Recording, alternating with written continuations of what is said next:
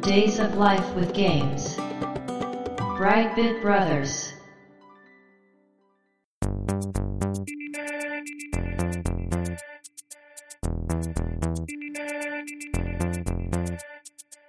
どうも、ワンピー川崎です。どうも、2P 長谷川です。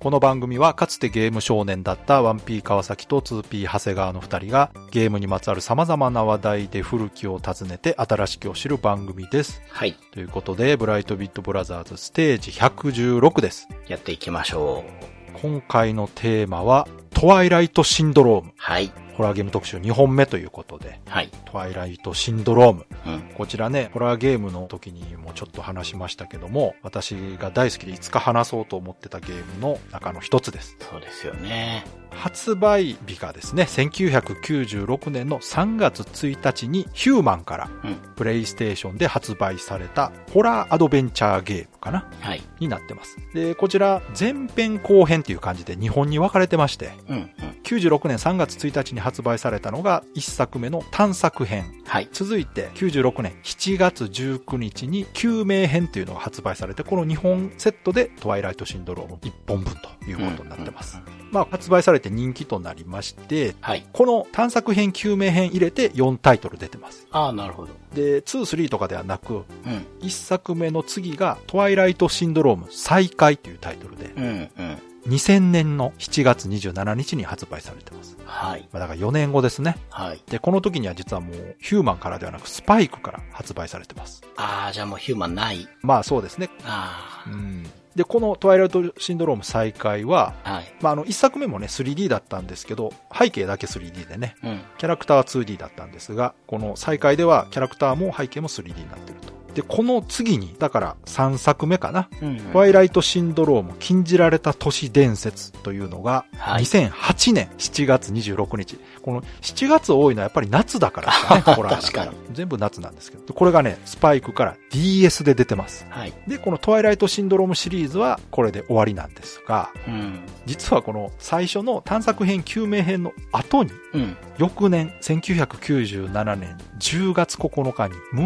ンライトシンドロームというのが出ています。ああ、ありましたね。一応、順番的にはこちらが続編になりますね、トワイライトシンドロームの。うん、なるほど。ただですね、これ厳密に繋がっているのかと言われると、ファンの間ではちょっと物議を醸す内容になってまして、ほうまあいろいろね、出てきてるキャラとか舞台は一緒なんですが、うん、お話がね、ちょっと違う感じのテイストになっていてですね、うーん、うパラレルワールドだから正当続編ではないのではないかとーん。いうふうに言わわれるぐらい内容がトワイライトシンドロームとは違ってます。へただ、どちらも非常に一部のファンからの評価は高いゲームですえ、。なるほど。ということでね、ゲーム内容について詳しくは本編で話していきたいと思います。よろしくお願いします。よろしくお願いします。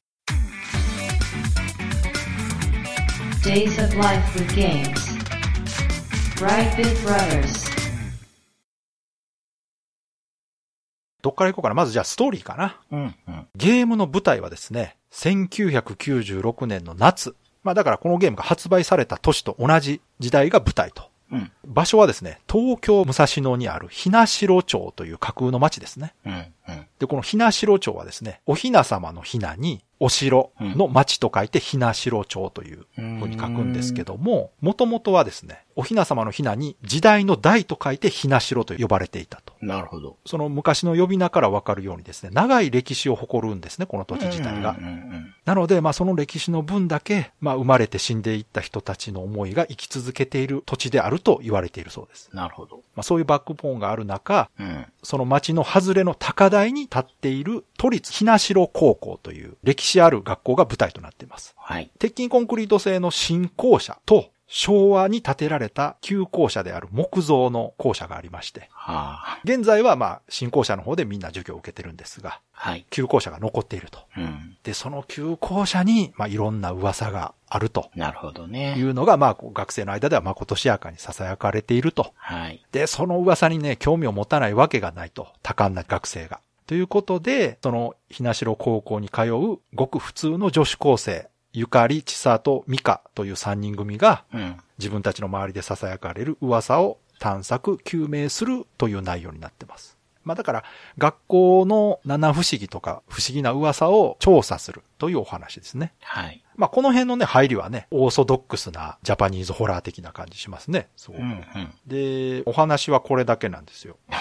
まあこれだけというか、まあ舞台設定ね。はいはい。この探索編、救命編、2本合わせて全10話のお話が入ってます。うーん。で、これ厳密に言うとね、13話入ってんのかなうんうん。各タイトルね、第一の噂って感じで、ああ、なるほど。噂。というタイトルがつく本編のお話が10個ある。うん。で、その他に、まあ、プロローグである始まりの噂っていうのがあって、うんうんで、探索編の最後、うん。うん。救命編につながるお話として探索編の最後にもう一つの噂っていうのがあって、うんそのナンバリングされた噂とはまた別になってますね。うん。はい、で、救命編の中に5、6、7、8、9、10っていう噂が全部入ってまして、で、この10個の噂を、まあ、クリアしていくというのがメインのお話になってます。はだから探索編は始まりの噂から第4の噂まで。あ。うんうんうん。あそういうことか。うんはい。で、救命編は第5の噂からもう一つの噂という。うんうんうん。じゃあ、その全部をやると、はい。各話の後ろにあるような大きい話みたいのが繋がるって感じですかおーというかですね、うん。そういうパターンもあるんですが、うんうんうんこのゲームはその一つの噂に対して、うん。どうゲームを進めたかによって評価が変わるんですね。うーん。で、その評価によって、ストーリーの理解度が変わるというか。うんうん。まあだから、それぞれ噂ごとにエンディングが存在するんですよ。はい。例えば、第一の噂にエンディングが存在して、そのエンディングがマルチエンディングになってます。うんうん。で、このマルチエンディングっていうのが3種類ありまして、うん。それぞれおみくじでね、大吉、中吉、京という風に3種類に分かれるんですけど、うん。すべての謎を解いて事件を解決した場合はグッドエンドで大吉になります。うん。で、すべては解けなかったけど、一応解決見たけれども謎が残っているというのはノーマルエンドということで、中吉という判定が出ます。うん。そして事件が解決せずに、まあ時には悲惨な結末を迎えるバッドエンドが今日とうん。いうふうになってまして、まあこの今日っていうのは、今日がついたからゲームオーバーかというと、一応クリアにはなるんですよ。その噂自体はクリア。おう。ただし、バッドエンドということで、そのお話が結局何だったのかというのはわからないままになります。おう。ただ今日の場合はですね、次のシナリオが出ないんで、うーん。中吉以上でクリアしないと次の噂を遊べないという仕組みになってますね。なるほど。はい。で、まあこうやって進めていって、最後、第10の噂までを全て大吉でクリアした場合に隠しシナリオが出てきます。はい。で、これが、まあ、オープニングで言ったムーンライトシンドロームにつながる予告が見れると。ああ、そういうことなんですね。そうですね。だから、この隠しシナリオは別に見る必要はないです。うん。ただ、まあ、こういうおまけもあると。え、でも、これ見るような人っていうのは、はい。結構ファンだから、はい。ムーンライトに繋がるのに、すごい期待したんじゃないですか、当時は。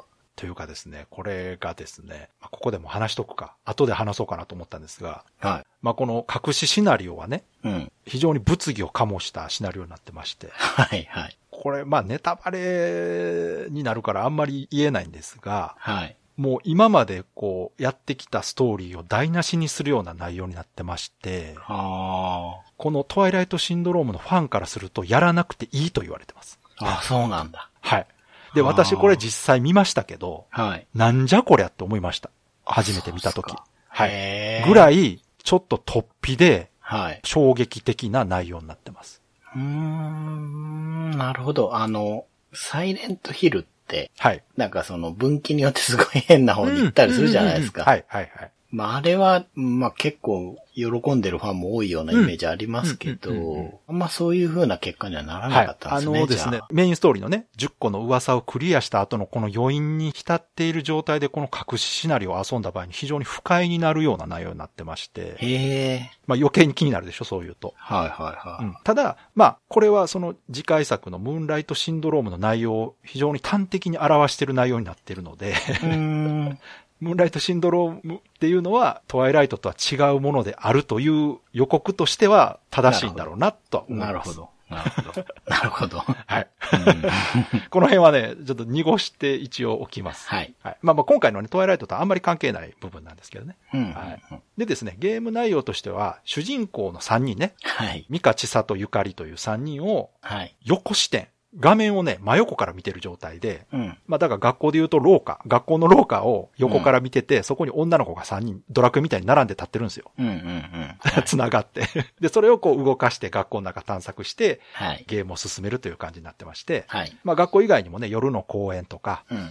これね、いいんですよ。深夜の無人駅とかね。ああ、そんなあーの。出てくるんです。へで、え。街の中とかね、その路地裏とか、うん。そういうところをこう探索するという風になってまして。まあ一応こうキャラクターを動かすということで、アクションアドベンチャーと言えなくもないんですが、うん。メイン部分はやっぱりテキストを読むところなので、うん。前ね、ホラーゲームのジャンルのお話の時にはアクションアドベンチャーかなみたいなことを言ったんですが、やっぱりこうテキストの方が多めな感じですかね。おお。キャラクター喋らないんで、基本。ああ、そうでしたっけ声優さんがいてキャッとか言うんですけど、ああ、そういうはい意味でそう、喋らない。セリフを喋ることはほぼないんですうんよ。うんうん。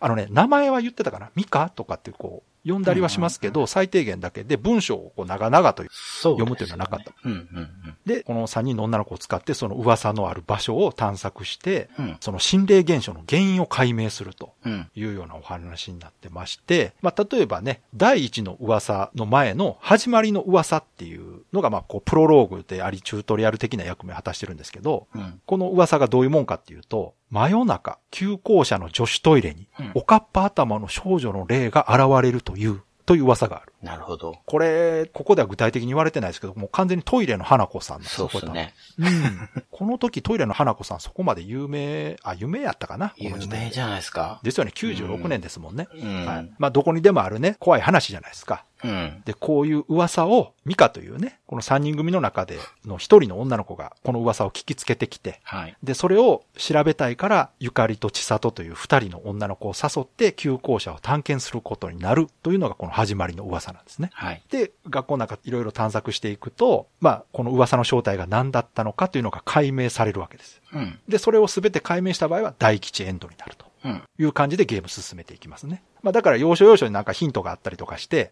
はい。ああ、これはこういうことだったんだと。うん。なるほどね、みたいな風に解決するわけですよ。うん。まあ、噂は噂だったのね、みたいな話だったりとかね。うん。うん。うん。何かしらこう、正解があるということです。だから、グッドエンドがあるということは。なるほど。ぼんやり終わるんじゃなくて、ちゃんとこうね、うん。結論があって終わってると。はいはい。それがいいですよね。はい。うん。で、この始まりの噂が終わったら、こう、第一の噂というのがあって、この第一の噂がね、うんタイトル、心霊写真量産公演っていうね。 はいこれもある友達から聞いた話で、うん。ある公園でね、女友達が彼氏と一緒に写真を撮ったと。はい。するとその彼氏の首にですね、赤い光が映り込んで、なんかこううん首が切られてるみたいに映ってうた。ーん。この心霊写真が本物なのかどうかを確かめるために夜の公園を探検する。勇気あ るなでしょうそうそう。これね、シチュエーションがはい結構リアルで、で、今だとね、あの YouTube とかでよくこういうのあるじゃないですか。ある。 YouTuber の人がありまこう、心霊スポットに探検に行くと。すねはい。突しますね。そう。まさにそれなんです。この女の子たちが、そういう心霊スポットに行ってるところを体験できるゲームなんです、これ。あー。なるほどね。そうなんです。新しいです ね。そう。これがね、すごく面白くてですうんね。うんうん。ゲームシステムとしてですね、はい。探索するのに時間制限というのはないんですよ。うん。だから、いくらでもうろうろできるんです。うんうん。基本、まあ、暗いわけですね、夜なんで。うん。 3人の女の子の先頭の子が懐中電灯を持った状態でこう歩いていくっていう感じになってまして、あるとこまで行くと、キャラクターを横から見てる画面から、その場所がアップになった画面とかになってテキストが出てくると。うん。その女の子たちを横から見てる画面の上にもテキストが重なって、そこで会話したりもします。うん。で、もちろんですけども、主人公の女の子たち3人は普通の女子高生なので、うん。特にその強くもないですし、特殊能力もありません。なんかこう、巫女的な力とかそういうのもない。ないですね。あはい。なので、怖い目にあった場合、あ。はい。どうなるかというとですね、うん。このゲーム、心拍数が出ております、画面に。おうおうで、これフライトレベルって言うんですけど、おう。おうおう。うんあの、バイオハザードでも出てましたけど、うん。怖い目に遭うとこの心拍数がビクッと上がるわけです。はいはいはい。で、これが限界を超えたらゲームオーバーになります。うーん。話の途中でその怖 さが上限突破した場合はゲームオーバーになるんですが、それ描写としてはどうやってるんですかなんか画面が赤くなってゲームオーバーとか出るだけです。そうですね。はあい。ーだから、ビクンビクンってなって。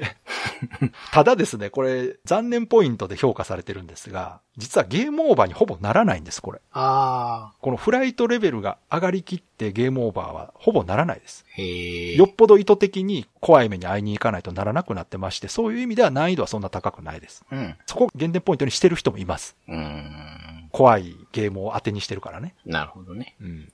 あとはですね、ゲームオーバーとしては選択ミス。まあ、アドベンチャーゲームですから、うん。選択肢が出てくるんですよね、ところどころで。で、その選択肢によってはゲームオーバーになる場合があります。うーん。で、このゲーム中で起きる心霊現象とかは写真に撮ったり録音できることがあります。へえ。で、こちらは戦利品としてタイトル画面から改めて見ることもできます。うんうんうん。このね、写真に収めたり録音できるっていうのもいいんですよ。うん。だから変なところでおかしな音が聞こえた時の音とかね。うんうんうん。こういうところもすごくこう体感してる感じがあって。そうですね。んゲームシステムはざっくりこんな感じ。はい。で、このゲームのね、重要な要素の一つがキャラクターなんですよ。はい。お話も非常に魅力的なんですが、うん。何よりもやっぱりこのメインのね、主人公の女の子3人が非常に魅力的、個性的でですね、はい。ここをちょっと話したいと思うんですが、1人目の3人の中で一番重要なのがですね、このミカという女の子なんですけど、いやこの子、僕と同じ名字じゃなかったでしたっけあ、そう、ゆかりがね、長谷川ゆかりというあ名ゆか前。りでしたっ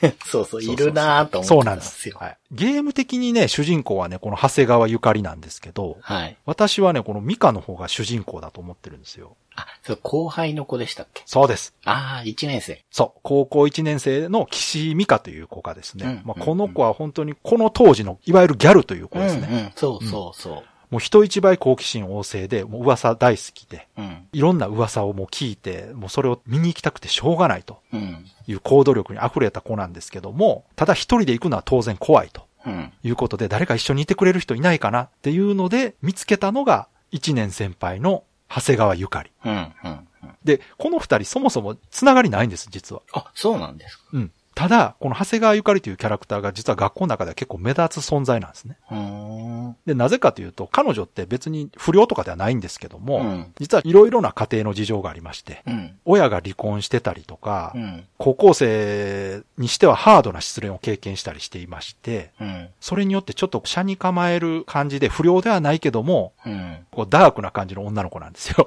うーん。えー説明書ではスーパークールな女子高生って書かれてるんですけど、 もう私このフレーズ大好きで、スーパークールな女子高生、長谷川ゆかりというへー。なので、学校でも結構目立った存在なんですよね。なるほど。思ったことははっきり口にするし、うんもう嫌われることとかも気にしないみたいな感うじん。うで。ん。うん。た、だ根はね、悪い子じゃないんですよ。なるほど。このミカが、この長谷川先輩をですね、うん。この人なら一緒に行けば安心だと。 なるほどね。すごいサバサバしてるから。そう、この人なら全然怖いものとか気にしないから大丈夫だろうとう。うん。いうことで声をかけて、うん。実はこういう噂があるんですけど、一緒に行きませんみたいな感じですごい気軽に話しかけてくるわけですうよ。ん。なゆかりの方はなんだこいつっつって、うん。慣れ慣れしいな、あんたって言いながら、まあ、結局付き合うことになるんですよね。うん。ただ、実はゆかりは怖いものがめちゃくちゃ苦手なんです。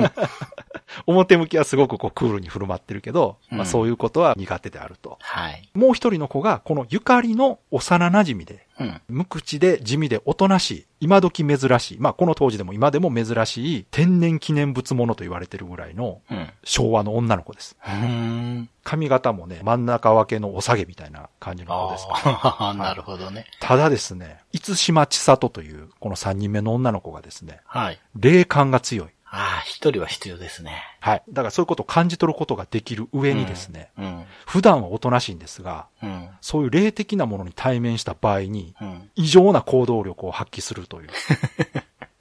なるほど。やるときはやる。うんうん。そして時にはそのゆかり以上にクールダウンして物事を判断するという非常にかっこいい女の子なんです。へえ。この3人がね、本当に魅力的で、うん。めちゃくちゃいいんですよ。うんうん。物語全体がこの3人の小気味い会話によって進んでいくとほ。いううところが本当に最初遊んだ時楽しくて、うん。で、これ前もちょっとホラーゲームの時に話しましたけど、うん。この子たちの会話というのが非常にリアリティがあるんです。うんうん、言ってましたねう。んう。ん。それはなぜかというと、まあ、いわゆる漫画とかアニメの中に出てくる女子高生のキャラクターとして会話してるわけではなく、うん。本当に普通の女子高生が喋っている感じのテキストが書かれてるんですね。うーん。で、ここが本当に当時、うん。非常によくできた女子高生像だったんですよ。ああ、96年ってなると、こう、そういうなんか変にテンプレ化されてそうですもんね。この96年っていうのが、エヴァンゲリオンとかが放送されていたりとか、うんあとはエンタメ界隈では、まあ学校の階段とかも流行ってましたし、うん。学園ホラーブームでもあったし、女子高生ブームでもあったんですよ。だかはい。らそんな中で、まあ女子高生っていうものが結構もうテンプレ化されてたんですね、いろんなところでう。んうんでもそんな中でも本当に、この90年代の女子高生をリアルに描いてるという意味では抜けてたんですね。うん。うーん。これは遊んだことある人なら分かってもらえると思うんですが、はい。本当にそこでね、グッと来たんですよ、最初。うんうんで、まあ、このリアルさというのがどこから来てるかというと、そのスタッフの方が女子高生と本当に会話して、うん。うん。取材してう、んうん。それを研究してテキストを書かれてると。なるほど。だから本当に生のそのうん女の子が言うセリフを劇中で使っているとうんうんいうところでですね、このテキストは本当必見です。あの、音声で読むわけではないですけど、うん。うん。文字だけですけど、本当にそのキャラクターが生き生き喋ってる感がすごいんですね。ああ、でもこう、音声が出ないからこそ、そう。余計にこう、そこなんですリアリティがあるのかもしれそうないですね。。これね、、結局声優さんが喋ってしまうと、はい、やっぱりお芝居になるじゃないですはかい。。ですようね。ん。うん。ただまあでも文字だけでそのリアルさを感じさせるというのもなかなかね、難しいと思いますんうでうう。そうですね。うん。だからなんていうかな、何々よとかそういう喋り方をしないんですね、あんまり。うん。うるせえよとかそういう感じで言うんですよ。うんゆかりとかも。うんうんで、ミカはミカでこの時のあのギャル語っぽい喋り方するんで、うん。うん。この辺はね、一度ね、見ていただければわかるかなと思いますけど。長谷川さんはこの辺って全然見たことないですかいや、ちょっと人がやってるの見てたんですよ。うんうんうんだから、その一年生が、うん。 主人公の僕と同じ名字の人を、先輩、先輩って呼んでんのは覚えてて、もう一人それのめっちゃ冒頭ですね、それ多分。そうそう。もう一人の子はあんまり覚えてないけど、うんで、画面見た時に思ったのは、うんやっぱりセプテントリオンとか、そうそうそまあヒューマンですからう。ね。そう、まあ、クロックタワーとかね。はいはい、あの流れだそうなですとそうです思ったんですよね。あとはあのキャラクターのグラフィックは、うん。確かね、あれ、実写の女の子をビデオで撮って、それをドットで落としてるんちゃうかったかな。なるほど。うん。うーん。だから歩いてるシーンもね、個性が出てるんですね。うんうんうんうん。あの、はいミカは元気に歩くし、千里はちょっとこう、おとなしく歩くとはいはいはい。いう感じで、すごくね、リアルなんですよ。うんうんうん。誇張された女子高生ではなくてう、んすごくこう、リアルなシルエットの女子高生が歩いているというところで、はい。絵的にもそのアニメ調とかではないので、うん、そう、生っぽいなーって思ったうんそのうなんで覚えすてますね。だから本当にゲーム全体の雰囲気が、うん。リアリティがあるんですね。うん。うん。キャラクターの絵はね、3D ではなくて、ドット絵ですね。うん。うん。うん。で、ドット絵自体荒いんですけども、実写映像をね、ベースに書かれてるものなので、動きがね、細かいんですよ。ディティールと動きが細かくて。うんうんだからそこにすごくリアリティ感じるようになってると。そうですね。でも、ホラーとしては、ああいうのでいいと思うんでうすよね。んそうですね。うんううんん。で、文字をメインとした、まあ、テキストアドベンチャーではあるんですが、うん。そのキャラクターを動かしたりとか、場面場面でその音が出たり、画面が変わったりするということで、うん。そこの臨場感もね、すごいいい感じになってまして、うん。びっくりさせる演出もなくはないんですが、ああ。そういう。いう怖さよりはやっぱりこう、単純に暗い公園を歩いている怖さ、うん、うん。夜の学校を歩いている怖さというのはゲーム画面からでも十分感じ取れるなと。夜の公園は覚えてるような気がしますうね。んなんかあの、池のあたり歩いそうです、てそうたです気。がします、。そうですす。はい。うんさっき言ったそれ第一の噂です。うん、うん。心霊写真量産公園です、それ。ああ。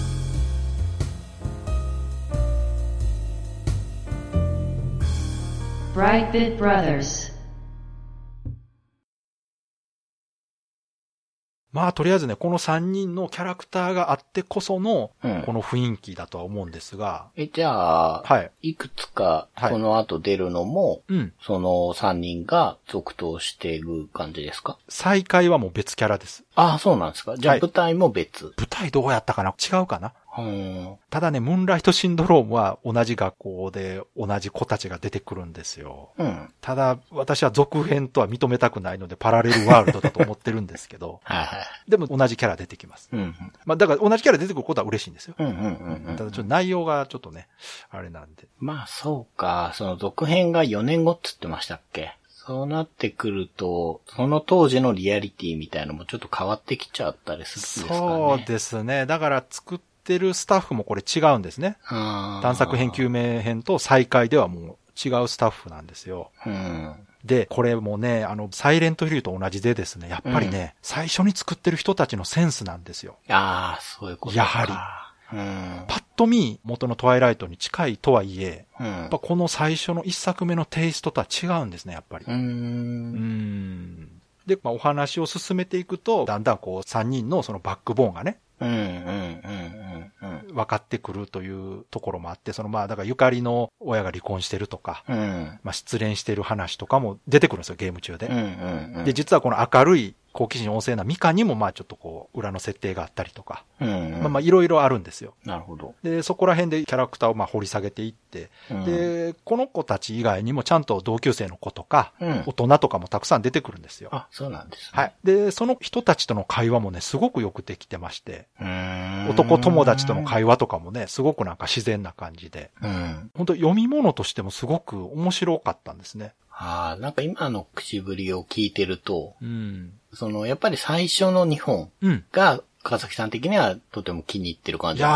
ーんですかね。もう、これがやっぱりベストですね、やっぱり。ううん。だから私の中ではシリーズっていう感じじゃないんですよ。ーん。トワイライトシンドロームのこの最初と、うん。まあ、その他の作品ぐらいの感じ。うん。うん。で、トワイライトシンドロームって実は映像化もされてまして。あ、そうでしたっけはい。2000年にね、このトワイライトシンドローム再開発売するのに合わせて、うん。実写映画化されてまして、トワイライトシンドローム卒業という映画になってます。うーん。で、この後、8年経ってから、うんトワイライトシンドローム、デッドクルーズ、トワイライトシンドローム、デッドゴーランドっていうなんか2本立て続けに映像化されてまして、もうこれ全然別物ですから、全然まあ正直あまり面白い内容ではないんですけども、ただね、この映像化された時に感じたのは、うん。このやっぱゲームならではというかゲームじゃないと表現できないことをやってたんだなと思いました。ああ、なるほどね。う、うんん。これは。うん。やっぱりこのトワイライトシンドロームっていうのはゲームだからこそできた作品なんだなというのは改めて映像化された時に感じましたね。やっぱ実際の女の子が出てきて喋ってるというのとは違うんですね、やっぱりね。うん。うん。テキストアドベンチャーのメリットというか、はい。やっぱりこう文字を読むというところで、こうプレイヤーの想像力を働かせる余地というのがあるじゃないですかう。ん。多少その声優さんの声が聞こえるとはいえね、はい。ほとんどの文章は文字を読むだけですから、うん。その中でこうやっぱ自分の中でどんどんイメージが出来上がっていくんですよ。うん。で、グラフィック的には、はもう本当にその3人の女の子たちの顔のアップとか出てこないんですよね。うんうん。あくまでも円形のうん。ロングショットのその立ち姿とかだけとセリフを見て、うんイメージがどんどんこうまあ膨らんでくるといううか。ん。だか、ら昔のドラクエのドット絵とはいはいテキストの会話を見ながらキャラクターを想像してる感じに近いんですよね。なるほど。うん。だからリアルじゃないところがよりリアリティを感じるための効果がすごくあるとうん。いう結果になってて、それがこう、各短い章立てになってるのを続けていくことによって、どんどんこうキャラクターが愛おしくなってくるというか、なるほどね。なってきつつ、お話もどんどんね、うん。、まあもう今回これお話のとこめちゃくちゃ大事なんであんまりネタバレしたくないんですけど はい。最初はさっき言ったみたいに、旧校舎におかっぱの女の子が出てくるってはいいうところに行った時は、まあなんてことない結果になるんですよ。うん。で、その後次々こういろんな噂に行くに従って、やっぱりだんだんね、うん。おかしなことになってくるんです。うーん。だんだんと。うん。で、最後、どこへ向かっていくのかというところも含めて、本当にね、こう連続ドラマを見ているような感じの構成になってまして、シナリオもテキストもね、本当に面白いはゲームなんですよ、これ。もうあんま言いたくない。その内容は、できればね、体験してほしいから、あんまり言いたくないんですけど。レトロゲームのね、はいはい。ことを話すポッドキャストですけど、うんな。んかこう聞いてると、そううんさっき言ったような、その、レトロゲームならではのマシンスペックの限界がうんうんうん、やっぱり想像させる方に働いて、うん。うん、うん。いいんだなと思うんですよね。今みたいに全部表現できちゃうと、うん。ある種ちょっとこう、受け身になりすぎちゃうというか、そうですね想像まあだから余地ないから。ホラー映画を見ているというか、うん。まあ、ホラー映画というかあれかな、スプラッタ映画を見てるようなものそうですよね直接表現的にね、うん、うん見てうん怖いって感じるものうをん直接見るというかね。だからやっぱこの時代ならではの怖さの質があるのかもしれないですね。そうですうそこも特徴でですね、さっき言った、まあ、90年代当時の雰囲気としては、ん。エヴァンゲリオンが放送されてたりとかで、はいまはいあ、アダルトチルドレンと言われるね、はいはいはいはいはい。時代だったりとか、うん昭和の後の時代というかね、昭和後期的なこう雰囲気の中で、ちょっとこうノスタルジックな世界を舞台に、うん女の子た。ちがこう不思議な話に巻き込まれていくっていうところが、うんスタートはね、学園ホラーなんですよ。うんうんもうわかりやすくね、学校の中の話ですから。ところが、その学園ホラーから始まったのに、うんだんだんとね、その暮れゆく昭和の景色とか、うんうんであとは民族学の話になったりとか、うんうんその学校の中で行われているいじめの問題に発展したりとか、うん心霊的な怖さだけじゃなくて人間的な恐怖とかいも含めて、精神的な部分まで踏み込んだシナリオになっていくんですよ。うんだからこの辺がすごくやっぱり当時も評価されてたみたいで、うんゲーム以外のね、うん雑誌とかに取り上げられたりとか特集されてたんです。うんで、こう見た目地味だし、宣伝もそんなされてなかったんですけども、うんこれ実は業界内の評価も非常に高かったんです。業界内っていうのはゲーム業界。ゲーム業界内での評価も高かったし、はいゲーム業界以外での評価もされていたあはいとはいはい。こうカルト的な人気があっああ、まあ確か90年代って、こう本当にエヴァとか代表ですけど、こう、うんサブカルが、たんですね。うん。サブカルって言いつつちょっと表に出てきてる時代ですもんね。そうそうそうそうそうう、ん。で、そのホラーゲーム自体は、うん。バイオハザードが3月22日なんですよ。うん。で、トワイライトシンドローム3月1日なんです、これ。ああ、じゃあちょっと前なんですね。ちょっと前なんです。うーん。だからこの後にバイオがポーンと来た時にうん、ホラーゲームというのがドカーンと来たんですが、うん。私はもうその前の段階でもうこのトワイライトすげえハマってたんで、へえ、なんか、うん、でも本当わかりますね。その90年代のその女子大生っていうものうんのブームが終わって、うんそうそうそうさらに一段下行った感じで、そそうですのなんていうかこう女子高生の無敵さっていうか、女子高生のルーズソックスというのが話題になってた頃のあねー、時代ですけど、そうですね。だから、こう、世の中的には、うんやっぱりそれより前って、うん言ってもこう、大人の時代だったじゃないですか。トレンディードラマとかでもね、社会人そうそうのそう恋愛ドラマが多かったんですよね。そうそうそう。ううんん、本当にこう、変わったなってそうでいう、90年代にそういう感じって今思えばあって、そうですねまあ自分らも若かったから、その当時はそこまで感じてなかったけど、今思い出すとそうだし、私からしてももうすでに働いてましたけど、ん。高校時代ね、17歳の頃っていうのは、まあ、つい最近のことじゃないですか。うんうんうんうん。その、今よりもより、その、ゲーム中のキャラクターたちに近かった年ですかうら、ん。そんなに遠い昔の話ではないけども、うんうん雰囲気としてはすごく昭和的な、なんかジュブナイルというかうん。う、ん。を感じる内容だったんですよね。うん。で、そんな中にギャグもありつつ、うん。本当にシリアスな話もあって、うん。心霊とかもいろんなうん。要素、ただ単にお化けが出てくるだけじゃないうん。怖さというのがもういろいろ入ってきてて、うんなんかね、すげえな、このゲームと思った覚えがあります。それは、ホラーとして見ると、うんうんうん。やっぱ怖いんですか怖いです。ホラーとして見てても怖いです。やっぱりそのの、最初は心霊スポットうん。に探検に行ってるというとこじゃないですかう。んう。んで、怖いなって、こういうお化けとか怖いねって言ってたら、実はお化けより人間の方が怖かったみたいなね、話が出てきたりとかそう。ですようね。う。んんで、そんな中で、この女の子たちが、まあ、うんいろんな悩みも抱えつつ、友達と喧嘩したりもしつつ、うん。成長していくって、ある意味、こう、成長物語になってるんですよ、これう。ーん。うん。え、じゃあもう出る前からうん買おうって思ってたタイプのゲームなんですかこれ。あ、そうですね。出る前から買おうとは思ってましたけど、こんな内容だとは思ってなかったですよ。うん単にあ、女子高生がまあ、うん。出てくるホラーゲームだと思ってましたから。うんうんうん。じゃあホラーゲーム好きとしそてうそうそう買おうかなぐらいだったんで、女子高生のホラーっていいなと思って、うんうんうんキャッチーやなと思って。うん。そう思ってもなかったところがすごく良かったので、うん。もっとね、ビジュアルとか、言うたらプレステで出てるわけじゃないですか。はいはいだ。からもっとビジュアルでね、こうバーンと怖がらしてくるやつかなとうん。思ってたんですが、もうじっくりこうテキストで読ませてくるうんものなのだなというところはすごくってですね。うん。まあホラーってね、この当時でもうん。非日常系作品が多いんですよ。うん。やっぱりその、どっかの洋館に行ったらゾンビ出てきたとああ、か。そういう非日常。うんはい、そうそうそうそう。で、主人公もう。うん。元特殊部隊の人だったり、うん、突然異。界に迷い込んだ男の人だったりするわけじゃないでうすか。ん。でもそうではなくて、現実に存在するうん。女子高生がうん。自分たちが住んでたような街の中で、うん。自分が歩いてたような場所に行って、うん。なんかこう聞いたことあるような噂を調査していると。うん。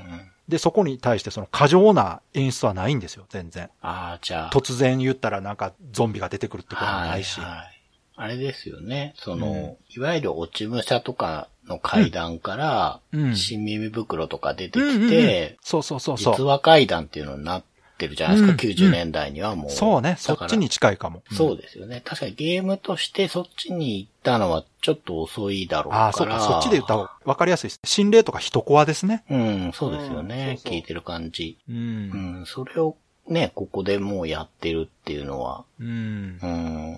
そうなんですよ。だから、それをこう調査していくと、その真相を突き止めるというのがね、目的なんで、うんうん例えばどっかにお化けが出るけど、実はお化けじゃなくて、うんうんうんなんか違うものを見た勘違いだったっていう結末があったとしても、うん。それはそれでいいわけじゃうないんですか、別うんに。そうですよね。うんう。んうんうん。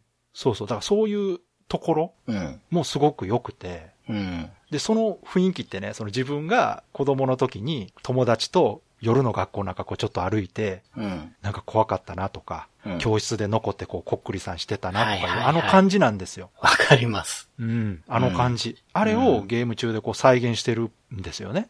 あうん。だからそこが本当にね、リアルなテキストとあ。うん。描写で、うん。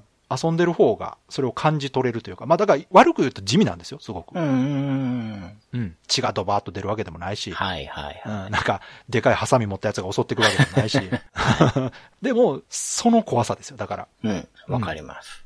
じわじわと言って、で、なんか今音しなかったとかね。うん。で、なんか見えたから、向こうの方にカメラ向けて写真撮ってみようとかっていうのがうんゲーム中で出てくるわけですうんうよ。ん。ううんんあの、こう、ビジュアルにさほど頼らないというかね。そうですね。うん。こうだ逆の方行ってるんですね。その、うん。ゲーム機のスペックが上がったことによって、そそうう,、ですよいうね表現がしやすくなったんですが、うん。そうではなく、うん。まあだからある意味サウンドノベルが目指してるところに近いかな。まあでもその分、こう、キャラクターを取り込んだドット絵とかの表現力はやっぱり上がってるわけそだうそかうそうそうそうら、そこがこう、ちゃんとしたテキストのリアリティと結びついて、そうです。実は階段系のホラーにはよく合ってるんでしょうね。。そうですす。うん。トワイライトシリーズっていうのはまあ一応出てるけども、はい。続編としてはちょっと物足りないし、ムーンライトシンドロームに至っても別物であると言いましたけど、うん。実はこのトワイライトシンドロームの正当続編と言われるものが、はい、名前を。を書いて出てまして、ほう。夕闇通り探検隊。ああ、そういうことね。はい。はいはいはいはい。こちらがトワイライトシンドロームの正当続編と言われる、なるほど。言ってもいいと思ってます、私は。はい。で、これなぜかというと、まあ実際、このトワイライトシンドロームスタッフが関わってるんですね。うんうん。一、作目を作った後ヒューマンを辞めて、うん。作ったゲームがこの夕闇通り探検隊なうので、ん。で、こちらですね、今めちゃくちゃプレミアになってます。高いですよね。本数も絶対少なかったそのうでかすら。この夕闇通り探検隊っていうのが1999年そうです。うん、うん。 10。月7日にスパイクから発売されたプレイステーションのアドベンチャーゲームはい。ですね。これまあ長谷川さん知ってますよね。まあ、知ってはいます。やったこともないし、ああ持ってもいないけうど、んうんうんまあ、見たことはありますよ。これは何かに聞いたんですかこれはね、ん。知ったきっかけは、うん。プレミアのゲームとして知ったはあ、ず。そういうことね。うんはいはいはい。で、このゲームって、開発スタッフがトワイライトシンドロームの人たちが関わってるとは言ったんですが、うん。結局、トワイライトシンドローム作った後にバラバラになってしまってて、はい。この夕闇通り探検隊に関わってるスタッフはごく一部だそうです。うーんただ、、まあメインのシナリオを書いてた人とか加わってるみたいで、そこのテイストがすごく強く出てるんだと思いますうよ。ん。メインデザイナーとシナリオがトワイライトシンドロームと同じ人だそうです。ああ。で、まあ現在もう発売してから20年以上経ってますけど、はい。これ、発売後何年か経ってから再評価されてるらしくて、うん。現在中古で2万円超えてます。ね攻略本が1万円超えてたからびっくりしました よ。攻略本1万3000円ぐらいするっつって。え。うん。で私はその攻略本もゲームも両方持ってます。ねえ。もう売る気ないけど羨ましい。まあそうですよね。うんまあ好きで買ってるわけだから。そう。もう、んこれは私だから当時、うん夕闇通り探検隊の画面見た時に、あ、これトワイライトシンドロームやんと思って。うだかんうんうん。ら見せ方一緒なんですよ。はい。横から見た画面でキャラクターが3人出てきて、うん。街の中を探索すると。あれは小学生ですかね。中学生かあ、中学生。なうんうんうんうん。3人組の中学生が、うん。街の中の怖い噂を調べるという、本当にプロットは一緒なんですけども、うん。同じくですね、心霊の怖さというより、中学生の人間関係とか、うん。人間の心の闇とかもやっぱ描かれてるんですよ、こっちうが。ん。で、この、ゆうやみどり探検隊のキャッチコピーね、長谷川さんの大好きな。はい。これがね、非常によくできてて、何種類かあるんですけど、ビジュアルしない恐怖、うん。三者三様のゲーム視点、うん。多感な中学生が織りなす青春日記、うん。ポップホラーアドベンチャー。 で、この最後のね、キャッチコピーがね、私一番好きなんですけど、はい。一人は見た、一人は感じた、一人は信じたっていう、これキャッチコピあー。あ。めちゃくちゃいいんですよ。そうですね。これが、このメインキャラの3人の性格をもう表してるんですよ、的確に。へえ。このキャッチコピーめちゃくちゃ秀逸。これすごいかっこいい。一人は見た、感じた、信じたっていううね。ん。うん。うんこれすごいいいんですよ。ゲームやるとね、このコピーすげえ生きてくるんですよ。この三人組は男女混じってる感じですかそうですね。うん。混ざってます。主人公のナオっていう男の子と、うん。サンゴっていうメガネっ子。うん。で、クルミっていう女の子。うん。女子二人、男子一人。いや、いいですね。この三人、いいな、懐かしいな。 で、犬がいるんですよ。うんプ。ラス。うん。雑誌の犬、メロスっていう犬がいて。うん。で、この犬も一緒についてくるからめっちゃ可愛いんですよね。うーん。ドット絵もすごく良くなってて。うん。で、同じく実際の人間の動きをキャプチャーして、で、ドットに起こしてるんですよね。はい。で、プラス今回がトワイライトを超えてる部分がありまして、はい。そのシナリオ、テキストの内容がリアルっていうのは同じなんですけど、うん。テキストのフォント、うん。オリジナルフォントなんですよ。へえ、わざと。はい。これ作っ、てる見っててことですねもらったらわかりますけど、手書きフォントなんです。えめちゃくちゃいいんです、これが。え。へえ。だから手書き文字がうんテキストで出てくるんですよ。それ中学生だからとかそういうことなんですかね。より、だからそのリアルにしてるんだと思ううんです。ん。ああ。このね、手書きフォントがめちゃくちゃ良くて見たときに、うん。これこれと思いました。だから、そのトワイライトシンドロームをより進化させるならこっちやと。あだから画面演出なんかもそのキャラクターの動きがより細かくなったり、あ。うん。トワイライトを進化させた時どこを強化するかを分かってるんですよね。うん、そうですね。うん。だからまあ言ってしまうと最初に出たそのトワイライトシンドローム再開という方は、うん。まあ単純にうん 3D に行ってしまったんですよ。まあ別に悪くないんですけど、うん。その時代としてはね。うん。でもそうじゃなかったんですよね。うんト。ワイライトシンドロームが進化するならばそっちじゃなかったと。そうですね。で、それをやってくれたのがこの夕闇通り探検隊であると。うん。ただゲーム難易度はトワイライトのもう数十倍ぐらい難しいんで、えー真のエンディングは見たことないですね。ええ。攻略本を見て遊んでもクリアできないと言われてます。あの、タイムスケジュール通りにクリアしないとたどり着けないんですよ。うーん。時間が決まってるんですよ。夜のこの時にこのイベントを見て朝の心に行くみたいな。うん。ゲームの中で時間が流れててめちゃくちゃ大変なんですよ。うん。だから攻略本の中にカレンダーありますからね。いやでもね、これも本当一見の価値あり。うん。です。ただゲームとして遊びやすいのはトワイライトシンドロームの方で、実際この夕闇はもうプレミアついてるせいでもう手にも入らんし、これはさすがにもうちょっと進められないんそうで。ですね。うん。まあ画面だけでもね、うん。動画で見ていただけたらね、雰囲気伝わると思いますけど、はい。この手書きフォントはね、必見です。うん。はい。 Days of Life with Games. Brightbit Brothers. では、そろそろエンディングなんですけども、はい。今回も長谷川さんのレトロゲームプレイレポートの方お願いします。はい。ザクロの味をやっっています。はい。最初のシナリオって言えばいいのかなルートというか、それがね、ザクロルートと言えばいいのか終わったので、新しい方に行けそうだなということでまたやってるんですけども、うんうんまあ前のルートっていうのは、旧日本軍の開発したザクロっていう薬品によって、蘇る死体たちから逃げて、うんうん。地下に埋まったビルから脱出する話なんですけど、はい。また最初からやってみると、はい。最初に主人公が、まあ、編集部に原稿を持ってくるんですね。うんうんうんで、一通り、こう、いろんなキャラクターたちが、うん。キャラ紹介的に話しかけてきたりするんですよ。はいはい。で、そういうとこはあんまり変わらないんですけど、うんそこら辺が終わるあたりから、うん。ちょっと、こう、選択肢が増えるんですよね。うん。で、まあ、地震が起きた後ぐらいかな。うんまあ、地震が起きるのは、どうしても、そこが、こう、きっかけなのであるんですけれども、うん。うん。まあ、登場人物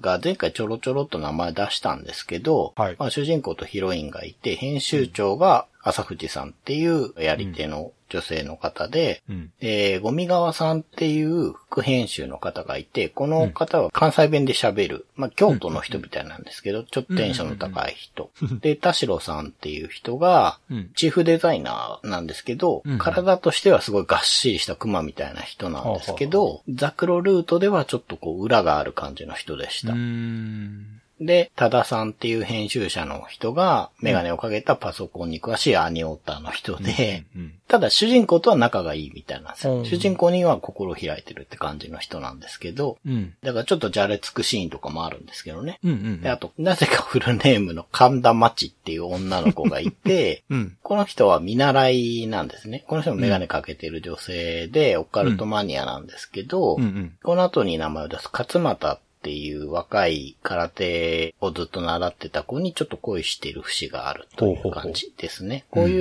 う人で月刊サイファイが動いてるんですけれども、うん。今回は地震が起きた後に、うん。勝俣が下の階とかを探索に行っちゃうのかな。うん。で、戻ってきた後に、うん。まあ、変なものを見たっていう感じで戻ってくるんですよねほうほうほうほうほ。で、まあ、人はいたんだけど、うん。ありえない人だったみたいな話なんですなるほよ。ど。それは昔、勝俣が空手をやってた時うに、ん。練習の行き過ぎで亡くなっちゃったこのうん。家族がうん一家団らんしてる部屋になぜかこう扉を開けたら繋がおーほうほうほるう。みたいなことを言うんですね。はいはい。で、そんな話をしてる時に電話がかかってきてですね、うん。うん。救助が来るという話になります。消防から救助が来るというのを、うん。田代さんだったかな電話を受けまして。うん。ただ、パソコンオタクの多田さんはそれはありえないって言うんですよ。うん。うん。なぜかっていうと、そのネットに繋いだら、うん。ここが落盤したっていう話が出てない。うん。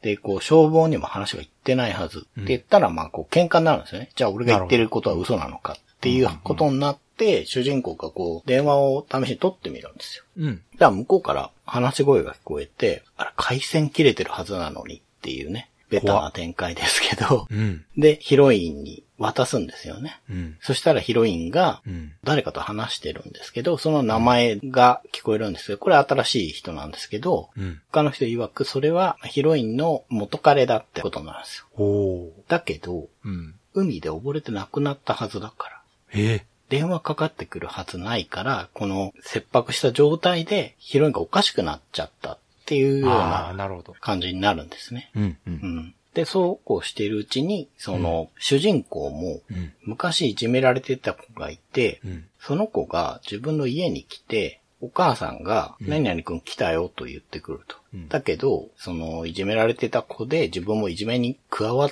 た負い目もあるから、うん。うん。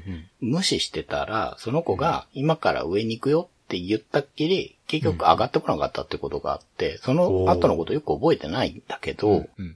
なんかそれを急に思い出すんですよね。うん。で、そうこうしているうちに、救助来たから屋上に行こうと。うん消防隊が屋上に来て、土砂を避けて、うん。扉開けられるようにしてるから、行くぞっていうことで、確か他の会の人とかも、その時出てきて、話はしないんですけど、うん。みんなで行くんですよね、屋上の扉の前まで。そうすると、向こうで作業してる音とか、人影とかがあって、おー。ただ、急にシーンとなっちゃうんですよね。うん。で、あ、どうしたことだと思って扉を開けるともう誰もいないと。怖っ土砂もないんだけど何にもない。ええ。ただただ屋上があるだけ。うん。っていうことになって、うん。という感じの、こう、要は心霊ルートに入ります、2週目。なるほど。うんもう全然違うんや。はい。ええいいですね。うんここはですね、うん。うん。なんか簡単なのかどうかわからないですけど、実は僕うん1回目でこれ、グッドエンド出しちゃったんですよ。ああ、なるほど。はい。うん。うん、ただ、面白かったのが、うん。 1周目のザクロルートだと、全くいいとこがない人がいるんですね。それうんがうんうんうん、神田町っていう女の子なんですよ。はい、はい。女の子なんですけど、うん。この子が心霊ルートの方だとすごい活躍します。ああ、いいですね。ああ、うんいいですね、それは。これが面白くて、うん、いや、でも大事ですよね、やっぱそはういうのいね。。そうなんですよ。オカルトマニアっていう設定もあるんですけれども、うんうんうんまあ、この子曰く、うん。まさかど絡みのことだっていうおこおと。いいですね。でなるほど。あはい。あ。まさかどにゆかりのある人が、まあ、はあこの土地で何か、そう、呪い的なものを仕掛けたまま、うん。まあ、亡くなってるってねえい面白いうなことにつながっていくんですけど、そだからもう、終盤とか霊が いっぱい出てくるんですね。うんそこを、こう、この町っていう子が、くじを切って結界張ったりとかして、うん、うん。その、好きに逃げるとかいうね、シーンがあなるほっどて、ねまあ、ちょっとここで選択見せると、ちょっと1回目でクリアしちゃったから、んうん別のこう状態が見たくて、うん試しに悪くなりそうな方とか試なるしてほみど。てるんですけど、うここであの、先輩をかばわないと、んうんうん、うん。良くない方に行ったりとうんかうんね、うんうんするんですけど、うんうん。まあね、伏線の方が本線より難しかったらちょっとね、困りますから、 いいんじゃないですかね。う。うんん。そうそう。最終的には、落ち武者の人が、うん。自分の前に食事を置いたまま自分を縛って餓死してる。っええ、怖。ていうことで、まあ、呪いをかなるほどけねて、まあ、一人だけ犠牲者出ちゃうんですよ、このルート。うんうんうんそれって、ゴミ川さんって人なんですけど、うん。この人が京都生まれだったために。なんで、う んああ、まあそうか。そうそうそうそう。ね。まあでも、ちゃんとその、理由をつけてくれるとこがいいですね。そうですね。ね。はい。なんかぼやかさないとこが。このルートでも、やっぱり、横穴みたいなとこからうん、河原に脱出するんですよ。うんうん。で、まあ、ゴミ川さんだけはちょっとごめんだけど、それ以外の人は脱 出して、で、なんとか出れたねっていう話になって、最後の最後で朝藤さんが、うん。オカルト雑誌を立ち上げようかって言って終わるんですよ。ああ、いいですね。うん。ええなんかお話すごいまとまってますね。そうですね。ちょっと、短めではあるんですいけど。やいや、でも全然いいですよ。うん、ちゃんとうん作ってると思います。すごいすごい。うん。なんか、音切りそうリスペクトって感じがする。 そうですね。その、音切り層が、最初にして完成度が高くうて、しかもボリュームがちゃんとあるから、うん。どうしてもあれと比べられてるとは思うんですよ。いやいや、でも、しっかりしてますよ、お話が。で、ゲームの構造としても、うん。ちょっと分岐のとこに戻れないとか、うんそうんの、うんうん。なんかすごく、サウンドノベル、黎明期の作りのままみたいあなあ、んですよはね、いはい、そうかそうか。はいうんちょっと不親切なところ、そうそうそうそう。うんそういうところでの、ちょっと、マイナスをつけてる人はいるみたいなんですけど、まあ、それはわかるけど。まあ、お話としては、うん。僕が望んでた感じの怖いことはやってくれるんいで、やいや、いいじゃないですか。面白いですけどね。はい。で、どうも、あと2ルートあるっぽいんですよ。おおすごいすごい。だからまあ、じゃあ、あと2ルート OK いければやってみようかなという感じです。あ、わかりました。いや、でも面白い。ちょっと楽しみになってきたな。音切りそうとかね、かまいたちもすごくいろんなジャンルに派生するゲームでしたから、はい。また楽しみですね。そうですね。う。うんんでは、いつもの告知お願いします。はい。ブライトビットブラザーズでは番組に対するご意見、ご感想、あなたのゲームの思い出やゲームにまつわるエピソードなどお便りをお待ちしています。ホームページ右側のメールフォームや番組のツイッターアカウントへの DM などでお送りください。ツイートの場合は、ハッシュタグ BB ブロス。BB がアルファベットで、ブロスがカタカナをつけていただけると見つけやすくてとても助かります。よかったら番組ツイッターアカウントフォローしてください。よろしくお願いします。よろしくお願いします。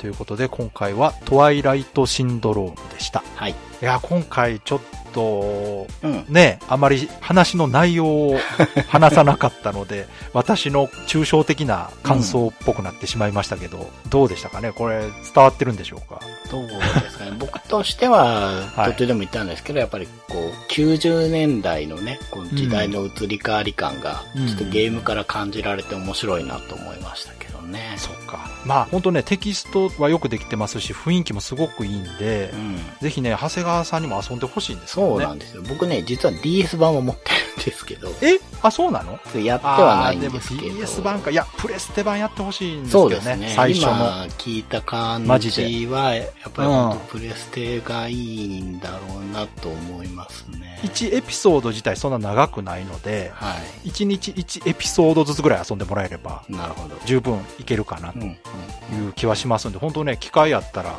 まあ、そんなプレミアムついて ないし、全然多分、え、全然高くないと思うんですよ。調べてないけど。うん。うん本当ね、いっぺんちょろっとこう、味わってみてください。はい。すごく楽しいと思いますね。うん聞いていただいてるね、皆さんも、プレステ1のタイトルですから、ぜひね、遊んでいただきたいですし、うん遊んだ方結構いるんじゃないかなと思うんですけどね、ホラー好きなら当時気になってた人も多いと思いますうので。ん。友達でも持ってる人いたんで。でしょう。うん。ただね、どっちかっつうとね、やっぱ同じ月にこの後出たバイオがね、ドカッといったんでね。確かに。うんうん。まあ、その方向性がね、全然、今の分け方で言うと、アメリカンホラーと J ホラーみたいな確かにね分。かれ方してるから、うんもう全然遊んでる層が違うとは思うんですけど、全然違いますね。あのね、私たちみたいな、ちょっとこう、年いってきた人にも遊びやすいゲーム内容になってます から、アクション性はないので、こうのん。ね、うんこう読み物として遊べる内容になってますので、ね、機会があれば遊んでいただけたらなと思います。はい。では、今回も最後まで聞いていただいてありがとうございました。ありがとうございました。